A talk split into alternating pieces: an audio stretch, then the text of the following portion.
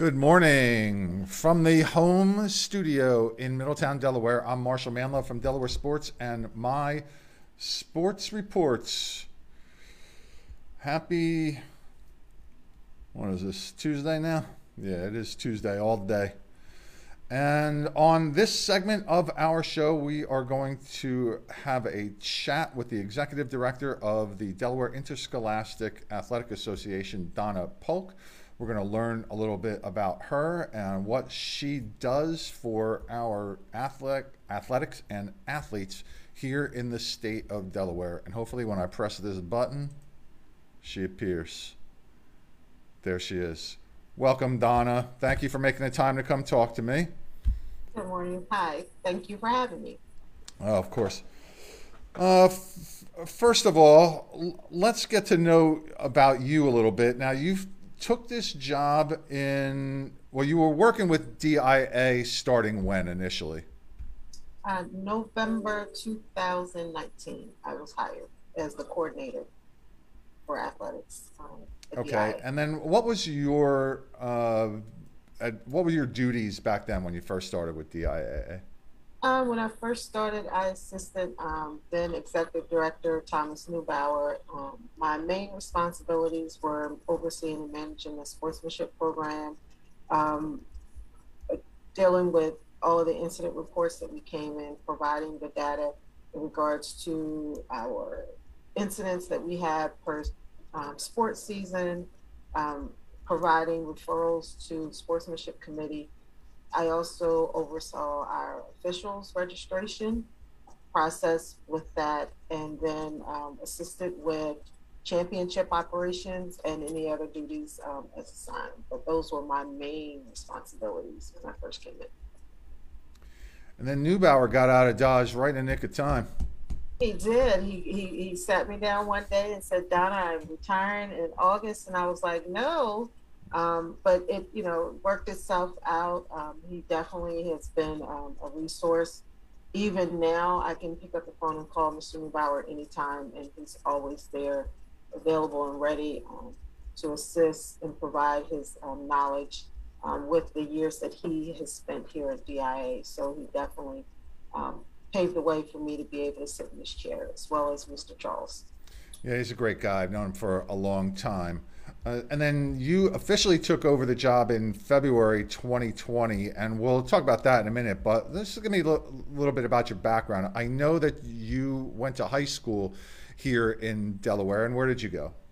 I went to Sussex Central High School, um, down Golden Knights. Um, graduated, I will say, 1987. Proud of that. And I was a three-sport athlete there. Um, played field hockey, uh, basketball, and softball, and uh, continued on playing um, basketball in college as well as in year softball.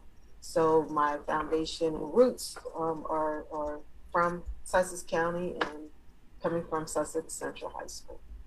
Yeah, so you went on to play basketball at Columbia Union College in, in Maryland, and you weren't a slouch either. You scored a thousand points there. Do you know what your you know what your uh, final total was there? I do not because my freshman year, um, I, I scored, I knew at least 300 points, and that information isn't captured in, in, um, in the actual record book. So my total actual points, I'm not quite sure of. Um, so it was based on those three years. Um, but my freshman year, I know I had at least 300. So it, it got me to at least a thousand and maybe 1200 or 300. Yeah, that's great. That's Yeah. great. Now, then you went f- to uh, coach at the college collegiate level, also at Bowie State University. Talk about your time there a little bit. Um, it was a great opportunity when I um, first got hired at Bowie. I was the associate athletic director of compliance, and I uh, actually applied for the uh, basketball job and did not get the basketball job initially, and then was eventually hired as the associate athletic director. So, uh, having my background in both administration and basketball, when the um, basketball coach that uh, was hired um, over me, I he actually ended up leaving, and it was another opportunity where the basketball position became available, and I I interviewed for it, actually got the job. So I was um, doing a dual role of being a head coach and associate athletic director. So it was a challenging time, but I enjoyed it. Um, one of the goals that I had is I started um, coaching basketball is I wanted to see if I could coach at the collegiate level and you know Bowie State is Division two. Um, so I had that itch and I and I was able to experience that for three years we did relatively well. I think my record, if I remember, was like 55 and 26.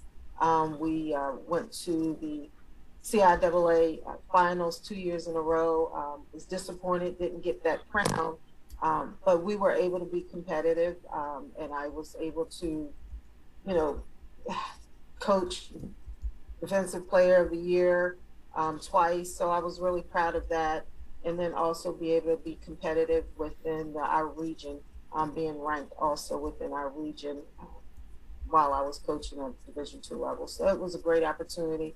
Also had the opportunity of being on the Division two women's basketball uh, committee who oversaw our basketball championships for Division two. I was the chair of our region um, for one year, and then was a, a member of our basketball committee. Um, so that did our regional ranking. So that was also a great experience for me to be able to understand uh, seeding and, and being on a committee and running tournaments. So that was kind of my experience um, as a coach and then also being on committees. So you come to DIAA then with a good knowledge of what coaches and athletes need to successfully compete at the high at the high school level and also at the collegiate level, of course. But now you're, you're, dealing with high school athletes, and since you're from the state of Delaware, you're aware of some of the nuances involved with the local athletics. So, as director of DIAA, then what are your major responsibilities? Uh, major responsibilities overseeing the association. Um, understanding that I have a board of directors that um, I'm going to report to that will provide directives um, based on the authority that the General Assembly provides um, the board. So there's statute that I need to make sure that we're following, that the board has the authority and powers to do, and then we have our regulations that I need to make sure that we are adhering to, um, to with the oversight of the, the member schools.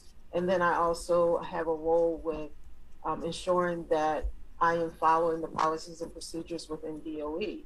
So it's it's a, it's a it's a task. It's it's it's something that you have to truly understand the pieces that allow DIA to exist, and then within that existence, my my authority and what um, powers that I do have as it relates to sitting in this chair um, navigating and facilitating what the board's goal and objectives are, and then being able to facilitate that with our members association, um, schools, and then our committees. So it's it's a role that you definitely have to want to be able to be in. You have to own it. Um, you have to be intentional in, in understanding those responsibilities and stay within the authority that you do have. So it is is a joy for me I love athletics. I love my job. It, it can definitely be um, overwhelming at times with all the responsibilities and the short amount of staff, but I truly enjoy my job. Um, one of the things and focus that I would like to see us work on, and we're hoping to be able to start that, is the focus on our student athlete experience. And that's the reason why I'm in this um, business and is to be able to make an impact on our young people and ultimately that's really why I wanted to have this job is to be able to assist in improving and expanding on the foundation that is currently already there and then bringing in programming to to just make our, our sports and our athletic programs in Delaware um, better than what they already are through providing programming for our student athletes, um, providing and setting up leadership development for our coaches, our athletic directors um, to make sure that we are also competing regionally with with the states around us. So when you end up taking the executive director spot. It's February of 2020, and that's when the uh, pandemic was starting to make its way into the the majority of states now. Yes. And heck of a time to try to deal with that because now you're getting ready to run the winter state tournaments and prepare for the spring season as well. And you had to make a bunch of difficult decisions with a lot of different feedback from not only from coaches, athletic directors, but the Department of Education, Department of Health, and all that. And I know you don't make those decisions autonomously. What were some of the challenges initially that you had to contend with as all that was starting to unfold in front of you? Um, one, we, you know, understanding what the board was wanting to do as a, uh, we, we got those, those directives, um, from the state level, um, you know, once COVID hit and we were all shut down, you know, we were in the middle of our basketball championships. It was a, final four was going to be the next round. And it was an exciting time. It was an exciting tournament um, on both sides, girls and boys, and we were all wanting to see what the outcome was, and to get that, you know, that information on that Thursday to say we were no longer going to be able to have that championship, and then the board having to look at whether or not we even postpone or do we cancel. Those were difficult conversations. Those were conversations that were had.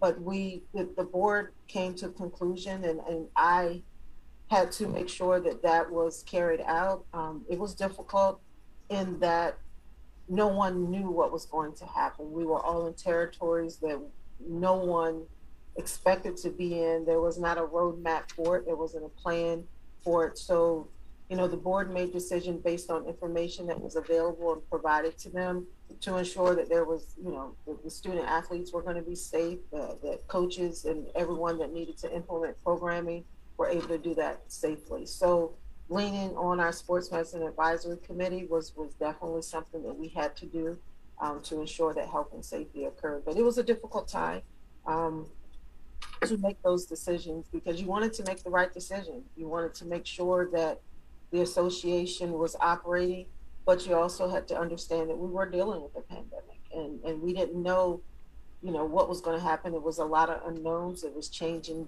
daily.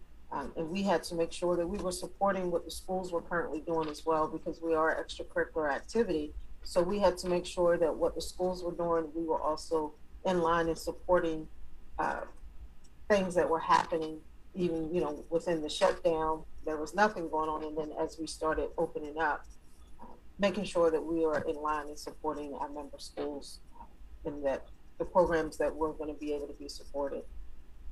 So hindsight's always 2020, and like you said you didn't have a roadmap for that. And, and I know just everything was fluid all the time. It was from week to week, sometimes day to day, definitely month to month. Everything was changing, not only on a national level but a state level. And then we're surrounded by a few states which have different rules too. So uh, I know that for parents, athletes, coaches, officials, administrators, it was very, very frustrating. And you have to make decisions on the fly. But what lessons from 2020 did you take into the fall season for 2021 that you think worked and what you might change for, let's say, 2022? Um, in regards to what worked, I thought what worked well was, you know, our guidance that we put in place, collaboratively working with uh, DPH and developing that relationship allowed us to be able to manage and function within sports and allowing sports to occur. Um, constantly having um, communication with them, seeking their guidance and advice on what could happen and what could not happen was critical and, and, crucial to how we were even able to open back up last year around January. So them trusting in us and following through on the plan that we put in place as, as relates to mitigated strategies that they recommended that we adopted, um, working with NFHS guidance that was there, we were able to put a plan in place um, with the support of our member schools to carry out that and implement that through our regulation that allowed DPH to, to trust the member schools and you know interscholastic athletic sports in Delaware that we would be able to conduct them safely. So developing that relationship is crucial and critical, and we want to be able to continue to have that relationship because they understand that we're going to you know, comply and do the things that we need to do to ensure the safety of our student athletes while conducting sports. So I would say continuing that positive relationship to allow sports to occur um, with their guidance and, and, and, respect to understand that we will be compliant. So, so last, uh, for a bunch of these championships, we had to modify some of the state tournament uh, structures and necessarily so. Uh, some seasons were scheduled, so there were some open tournaments and all. But this year, we, there was a, a, brand new structure in the state football tournament, adding teams, breaking down into three classes where there had been two. How do you think that's going so far this year? Um, we are still evaluating it. Football committee definitely is going to have a, uh, you know, look at how it impacted championships. Um, we're going to be the board is also looking at, you know, we're going to look at the, the, the, scores and we're going to look to see what stats that we, we are having to see if this is actually working. I feel that games are more competitive at the, the level that it needs to be. Um, we have 3A, 2A, and 1A, and now we have teams at 1A that are having success that haven't had success in a while. So to that degree, it's allowing our student athletes to have a little bit more success playing comparable teams. So the purpose of the realignment, some of that is coming out. Did we have a lot of blowouts the first couple of weeks? Most definitely. Um, and those started to pan out. I mean, even in our championships, first couple of rounds, we've had, um, you know, blowouts with scores. So we're definitely continuing to evaluate it as the first year within it. Um, but I thought that overall, I like the three classifications because it is allowing programs now to provide more opportunities for our student athletes. And that's what we're in the business of is providing student opportunities for our student athletes. And ultimately that is the goal. Yeah, and change is always inevitable in life too if you had a, a, crystal ball to look into right now and kind of explain what you see in there as far as some changes that might be upcoming in any of the sports in the next couple years, what might that, some of those look like? Uh, I I know there are some sports that are wanting to go to a three classification system. Um, there we currently right now have three different formats. Um, I think we have to kind of evaluate our structure as it relates to we, do we want one division? Do we want two divisions? Do we want three classification system? And it's going to be about how administratively our schools are wanting to manage within those um, three different formats. Um, basketball is one of the sports that have been you know, looked at in regards to do we look at one division? Do we look at two divisions? Um, how do, does that look is, is, is the question, but that, that would be one area that we would have to focus on in these next upcoming years to ensure that, you know, the equity that we're wanting to have is actually there. Looking at our public, private schools, um, charter schools, even um, how does that even pan out? Those are some of the areas that do need to be uh, reviewed and discussed, and hopefully we will be able to make continue to make changes to, to better our association um, within those two different topics.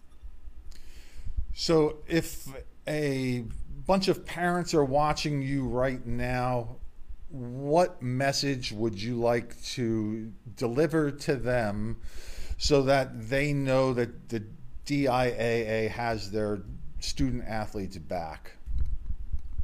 Uh, one, I want to thank them for allowing their, their, their student, their daughter or son to be able to even participate. Um, to, to be open to opportunities that are there for their student athletes, that they are, are understanding that the opportunity is for their student athletes and that we are going to do the things that we need to do to ensure that the mission that we have and the purpose that we have, we're going to adhere to that. We're going to provide programming. We're going to want to try and educate our, our coaches to, to, to be better so that they are better prepared to, to manage their student athletes and provide leadership and guidance to them. Um, we are about developing the whole student and being a part of the whole student. We need the student, the parent support to allow that to happen. And there are going to be times that parents are going to be happy with coaching decisions. And that's just part of how, you know, athletics is. It's going to make a student better prepared for their next level, whether it be a trade, whether it be going to college, uh, whether it continuing their um, collegiate career with sports. It's going to prepare them. One of the, the things that I've always remembered was when I was in college and then I took that next step on to getting into a career is that a lot of the um, interviews that I went on were happy that I was an athlete because there are intangible skills that are going to be provided um, through just being an athlete, and it's going to make them more prepared for life. And that's what we're here to do: is prepare their sons and daughters for the next steps and chapters in their lives. Um, and we just need their support and understanding and doing that, and allowing the, the, the athletic directors and the coaches to be able to put those programmings in place, understanding that we are not going to be able to make everyone happy. That's that's something when you're in this business, you already know that, and, and that's something that I've, I've accepted and understand. But we're going to make sure that we are here to carry out the authority and the powers that the board has within the statute that we're in my position that I'm going to follow the regulation and processes that we have in place. And I'm going to be consistent. Um, I'm going to be consistent in making decisions based on our regulation, based on our statute and policies and procedures. And fairness is, is going to be there. Um, we're going to address issues as they come. We're going to hold people accountable. And that's what I am hoping that we will be able to make a difference and, and, and ensure that interscholastic sports in Delaware will be able to be improved based on that. All right. I know it was a long-winded answer, but no, that's perfect. I think it, you also were able to reach just the regular sports fan there as well, and uh, we appreciate that. Well, I know you probably well, it's probably lunchtime or another meeting time for you. I know it's lunchtime for me too. I just want to thank you for stopping by and having a conversation. You are welcome. You have an open invitation to stop by and talk about anything that you like. And uh, in a moment, I'll just sign off. But but hang on there, just while I say goodbye to everybody who's watching. Ladies and gentlemen, this is Donna Polk, the executive director of the Delaware Interscholastic Athletic Association, and we thank her for stopping by the show. Donna, hang on there, and I'm just going to close this out and say goodbye to you in private. All right. Thanks so much. thank you. All right, ladies and gentlemen, that was Donna Polk, the executive director of Delaware Interscholastic Athletic Association. I'll just remind you that again. All right, make sure that you follow us on YouTube, Rumble, Twitch.tv, Facebook, wherever it is that we are doing this. And please be so kind as to subscribe. It is free to do so and free to watch, as you have just experienced. Ladies and gentlemen, boys and girls, I am Marshall Manlove, and now I am.